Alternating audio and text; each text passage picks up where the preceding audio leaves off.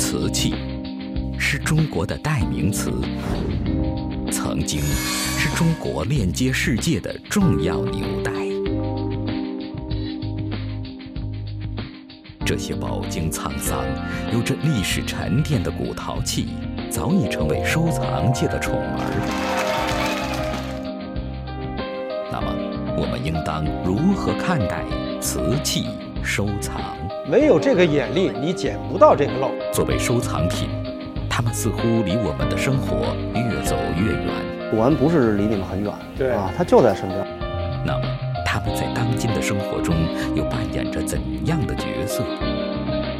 今天，围炉夜话栏目将带给您去寻找我们身边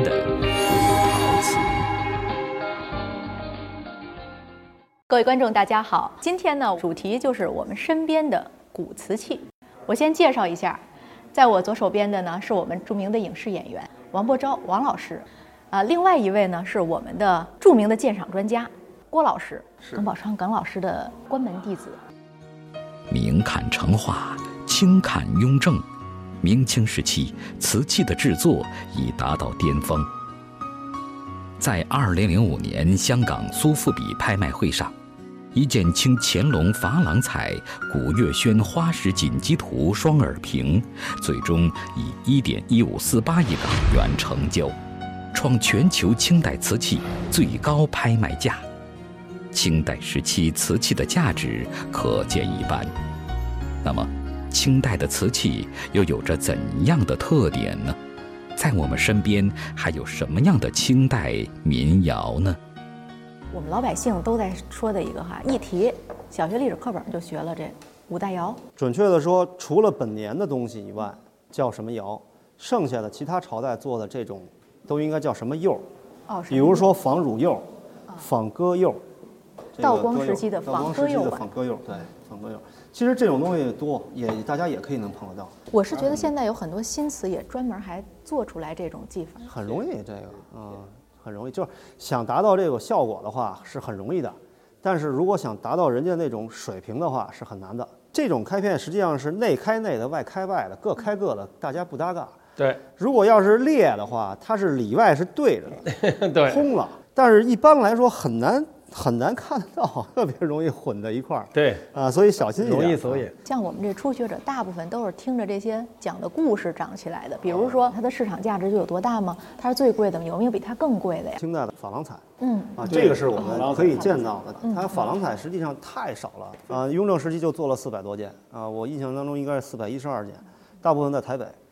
啊，这个它都是在武英殿的小窑来烧的，根本就不是在景德镇做。皇帝过去的时候，如果你用我的年号做出来东西是个垃圾东西，皇帝要杀你家的头的。东西留着给后人看了，哎呀，当年嘉庆年间的东西怎么这么糟糕啊？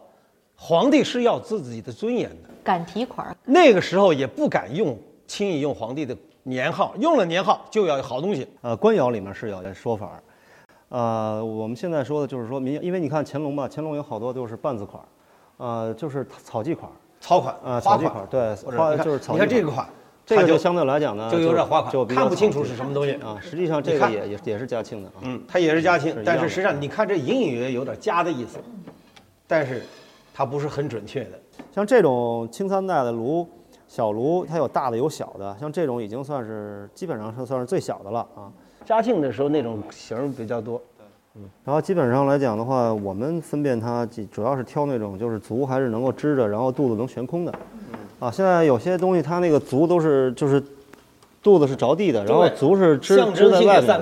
呃，很难看啊，那个很难，因为它实际上这个是顶着烧的啊，它是这样顶着烧的，所以它如果要是说到后面为了增这个增加产量，然后犯懒，它的有的时候这个这个位置它给你找的非常不好，嗯，它就直接就象征性的粘两个粘三个三个爪子就完了不是，。所以我们在找这个的时候，我们还是要找平哈。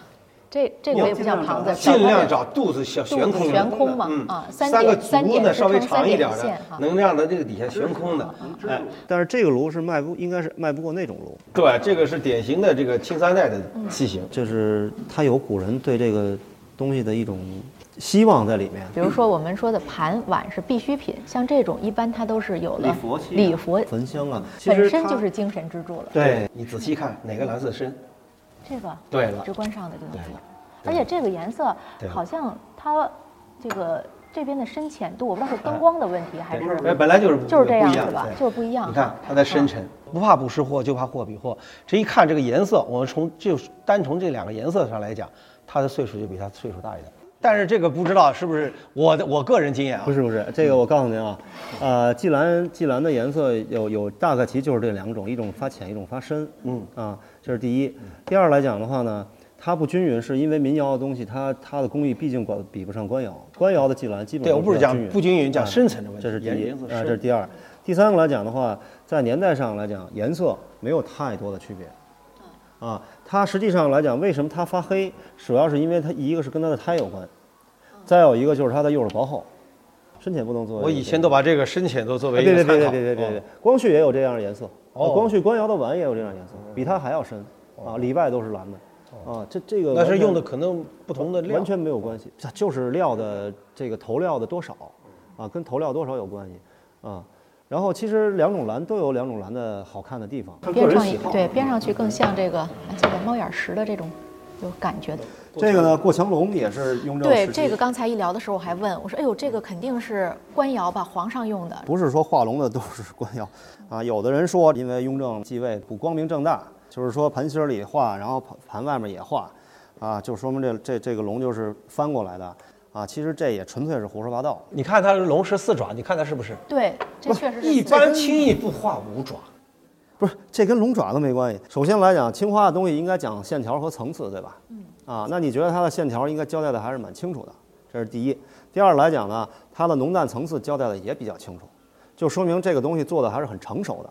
啊，当时大家都是这么来画的，就没有什么新鲜，就是龙，就是个人喜欢了。比如我属龙，我就觉得有这么一个好，啊，这个或者就像这个。龙盘，它也是一个比较 流行大众流行品。就是对对对对，然后乾隆的时候也做了一批啊，已经开始有假货了，就是因为龙的变体非常多嘛，啊，一个是九子，另外一个还有其他的中国跟龙有这个文化就渊源特别深哈。对对，多啰嗦一句，就是康熙的假货非常多啊，一定要要记住，就是你就不要想你跟康熙有缘分啊，他跟你没什么关系啊，这这这他他全是假货，因为他六十一年，呃，四种发色，呃，加上大量的外销，加上这个后朝仿，加上民国仿后朝，加上解放前仿、解放后仿，现在又在仿，它东西也多，但是这些东西它不见得会留在市市面上流传。比如说，你看这个不到康熙对吧？那我说这是光绪仿。你说这个不入清，他说那我说这是民国仿。你说这东西不到民国，我说那那这个就是解放前的。所以他永远有退路去解释。就是换句话说，像我们这初学者说，这故事讲的太多太丰满了，有很多版本太多了就就不要对，你就你就记住了，你跟康熙没什么关系。五大窑和清三代官窑的珍品，虽然与我们日常生活相距较远，但是在我们身边还有着许多精美的民窑瓷器，在一些古玩市场和文玩商店，足以引人驻足、流连忘返。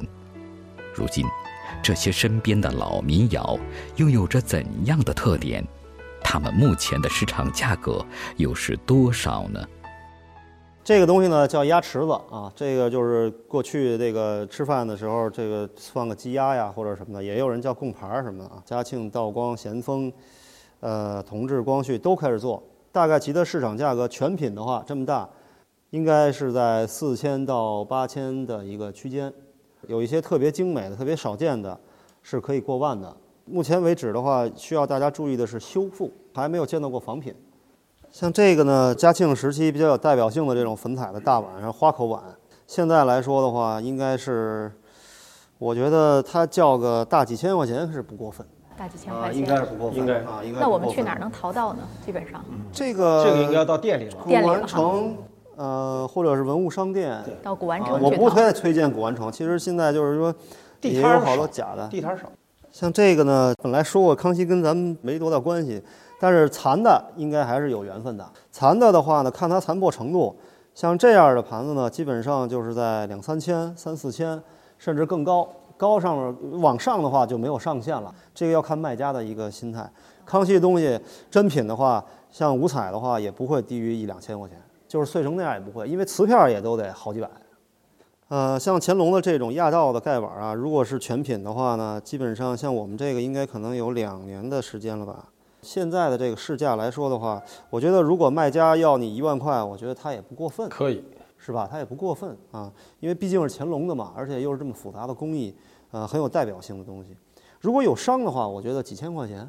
像这个呢，就是应该会在光绪啊，这种矾红的这种这种器物，呃，能够这样的满彩，实际上是不太多的。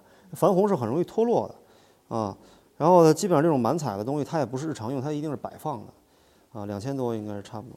如果是全品的话，这种晚清的这种矾红满满满彩的话，带着款儿，三五千三五千分哈，，不是看缘分，就是看卖家心态看卖家的心态。他一屋子假货就一个真的，他肯定不会便宜卖。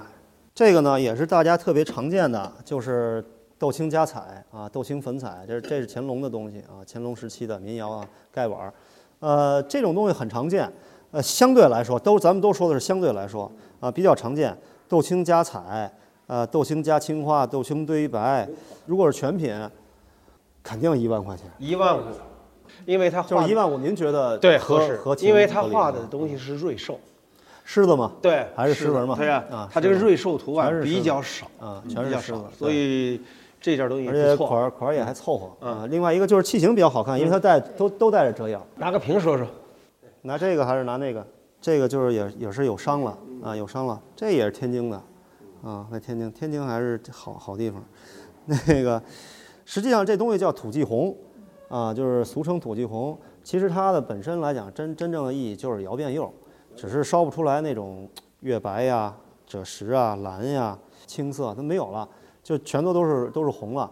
啊，但是它还不是霁红，这如果是霁红的话，那就贵了去了啊。景德镇的原话是要想穷就烧红，啊，所以大家记住，就是红的颜色的东西，釉下的红基本上都是比较贵的，啊，我烧过红，我知道这个难度有多大。如果是全品的这么一个这么一个瓶子的话，我觉得，嗯，八万块钱应该是差不多。它这个瓶子大部分都是口子坏，它这一要一倒了以后啊，都是这儿先着地，啊，一倒就是这儿是最着地，都把那儿磕坏了。就是这种瓶子是大家能见到的，不管它是晚清的还是清三代的，都没有关系。它如果是这种窑变红，或者是釉里红，呃，或者是红釉，只要是真品，轻易不会太便宜。这种晚清和民国的矾红器也很多见啊，呃，这个东西主要是看它的精美程度、完整程度来区分价格。呃，我觉得地摊儿能常见的东西，也就是基本上大概其清代的东西就是这些啊，还有一些民国的，还有一些民国的民国的一些东西，就是残瓶子呀或者什么的。什么你看到什么地摊上摆的大瓶、大缸什么那些东西，你想都不用想，那都都完全都没法看的东西啊啊，就别想那个。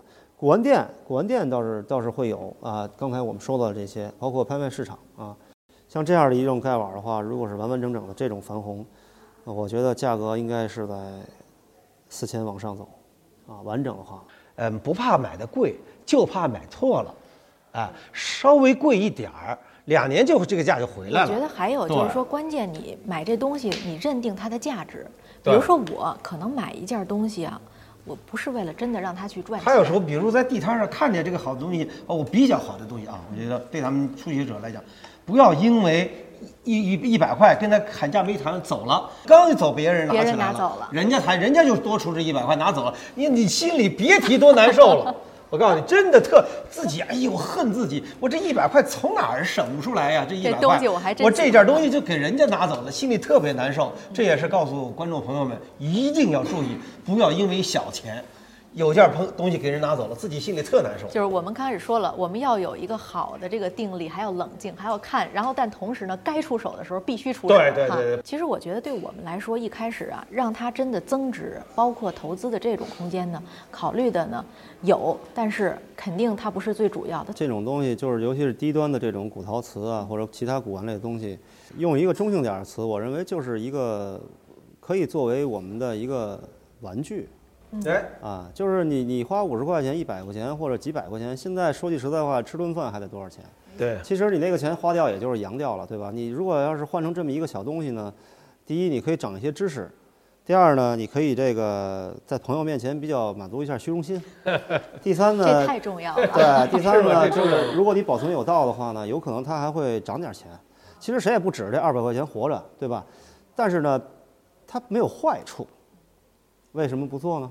这种东西，我觉得每个人都能接受得了。就是对对对至少从我们这种初学者可以从身边的一个玩具咱们可以从瓷器开始来学着咱们大人的玩具，啊咱们自己给自己找一个现在变形金刚以内八百多玩具，对。变形金刚应该现在的最便宜的估计得八百多，你买那么一个，或者你可以也可以买这么一个。而且最重要的是，它跟我们自己一脉相承，这历史文化岁月都在里边了。如今瓷器已经不单是国人喜爱之物，它的脚步已经遍布全球，制作工艺也在各国之间被广泛的传承与发展。比如，日本与欧洲的制作工艺都堪称精品。那么，它们与中国的瓷器有着怎样的区别呢？一说到青花瓷，我们最先想到的便是古老的瓷都景德镇。我们应该如何鉴别欣赏青花瓷呢？国外的瓷器也一样，包括爱马仕的瓷器，嗯，包括瓦萨奇的瓷器，呃，这个这个很多的这个欧洲、意大利的名牌的瓷器，做工是非常讲究精致。什么中国的富豪，我已经看到了成套的这种买回家了。他是准备招待最贵重的客人，所以说国外的瓷器现在也已经很好很好。对从美学角度来讲，从这个各方面来讲，确实不错。陶瓷的欣赏到后面全是自己的自己喜好啊、我认为国外的人他们致辞来讲的话，我们中国是老师，啊，各国都是学生。哎，那说到这儿，我就想问一下哈，说到青花瓷最多的哈，大家可能联想到的是景德镇。对啊，因为景德镇一定是青花的这个这个这个发源地啊。然后呃，高温的釉下彩对于景德镇的来说，那是他们的代表作。景德镇烧的青花，我们就讲管它叫大窑口烧的。大窑口，哎，呃，现在景德镇有很多小窑口了，然后地方窑口也烧青花，可是那个烧的质量不行，这大窑口跟小窑口有什么样的也就是正规军和哦正规军业余游击队。在我看来，我以为大窑是一个比较大的窑口，原来是正规军。哦，那也是窑窑口很大窑口很大窑口大啊，这个烧材各方面做工很一系列的都很讲究啊。就是用我们现在制作就是说这个大小窑口呢是这样，就是比如说我们要是谈青花，那么景德镇就是大窑口，因为它以青花为主，以高温釉下彩为主，对吧？那比如说如果我们要是谈到比如说白瓷，那实际上福建是吧？德化那就是大窑口，啊，它是根据不同的品类，谁最擅长做什么，对，它就是这个行当里的。你说今天我们这儿一个盘子哈，我们叫放古的一个盘子就有这么多历史，那你说我们看一下我们今天哈后边这些背景，多宝阁上的每一件儿，这得都有多少的故事啊？呃，对啊，所以实际上这个就是因为这个陶瓷的品种是太多了，然后你每个人他喜欢的东西不一样，对比较投缘分的不一样。基本上这个柜子的话，我们大概其能涵盖了有釉下的釉下彩，然后主要就是就是青花啊，然后釉里红的东西可能还没。那我们刚才聊了个青花，咱们就接着青花这个话题花是吧，咱们看一件儿。青花，你看哈，几种发色的，比如说这个像，呃，你像这个离我们最近的这个盘口瓶，这个我们叫盘口瓶，啊，哎，它这个乾隆的乾隆十年以前的标准器，啊，你看它的青花，然后比如说我们再看这个，或者是这个罐子是吧？这个这个冬瓜罐，这个呢实际上是嘉庆时期的，这两个人呢实际上就是他们的时代的那个皇帝呢是父子关系，啊，从年代上来说来说的话，他在前他在后，但是你看它的颜色和它的颜色已经区别很大了。画工，我是看到的哈，这个颜色色彩更明艳。它的颜色呢就会深沉一些，对吧？啊，这个呢就是青花有很多很多种颜色啊，非常非常多。这个就是为什么很多初学的人会晕，然后这个会误入歧途，就是那怎嗯么个晕，怎么个误入歧途法啊？我觉得大家还挺关心的呀。我觉得还是修行不够吧。修行不够，嗯看得少，看得少，接触的少，来接触瓷器要多接触多了，你的眼睛见多了，知识就丰富了。古玩行实际上是一个实战性很强的学科。在第六十五届戛纳电影节开幕式红毯秀上，中国影星范冰冰以一袭极具中国特色的陶瓷礼服现身，引发轰动。当中国瓷器文化惊艳国际舞台的同时，我们却也不得不面对一个事实：一些古老的制瓷技艺已经或正在迅速地走向失传。那么，瓷器的制作工艺将来会如何发展呢？我们又应该如何去保护与传承呢？我们在景德镇看那个手工拉坯那老师傅，就是古窑的一个表演性质的东西啊，那是表演的，那是那是那几个老师傅是目前景德镇基本上算是呃还在世的这个老师傅当中的，估估估计也就没可能就是这四五个人，那您您。说到这儿，我又想一个问题哈，就是这个当这帮老的我们叫工艺家或者艺术家，他们这些技术，这个说，应该叫匠人。匠人对，怎么传承下去呢？这个技失传的技艺，呃，要我说的话，就没有办法传承，啊，这个是一个非常现实的这个断代，呃，因为人们的理念已经变了，这个基本上你看，像我们做做做做做瓷器的这些合作的这些朋友们，嗯、他们基本上都是原来的八呃七零后、八零后，现在基本上很少在做，要么就自己做老板，也不动也不再不再不再动手了。九零后呢，呃，你像一些立坯的啊、啊包括这个雕雕雕刻的，基本上带徒弟都没有超过一年多的，就徒弟就跑了。越来越少了。越来越少了，技艺都没有传承。这个是非常而且悲观的一个。我我觉，但是我觉得哈，我现在去买这老东西，不单是为自己一乐了。听完两位讲，我觉得我有那么点责任了，因为我要买它，也等于保护它呀。咱们像今天，实际上科技够发达了，但对于这些，刚才回到咱们的问题，说我们怎么让我们收集的这些老瓷器，让它有一个美好的新明天？我们单纯的靠收，我觉得还是有点悲观哈。还有没有别的方式能把这些失传的工艺或者什么样？您作为一个从业者哈，包括您作为一个收藏家，咱们有没有什么办法，让它这种文化的延续更长一点儿？啊，我觉得这个，首先啊，文化就其实可能从文化文化发展史上来说，会有很多的一些大的这时代的断层，但是实际上你纵观这上下几千年来说，中国的文化应该说它在它是很坚韧的，它一直在延续，它不会因为我们的把这个东西砸掉，然后这个文化就没有了。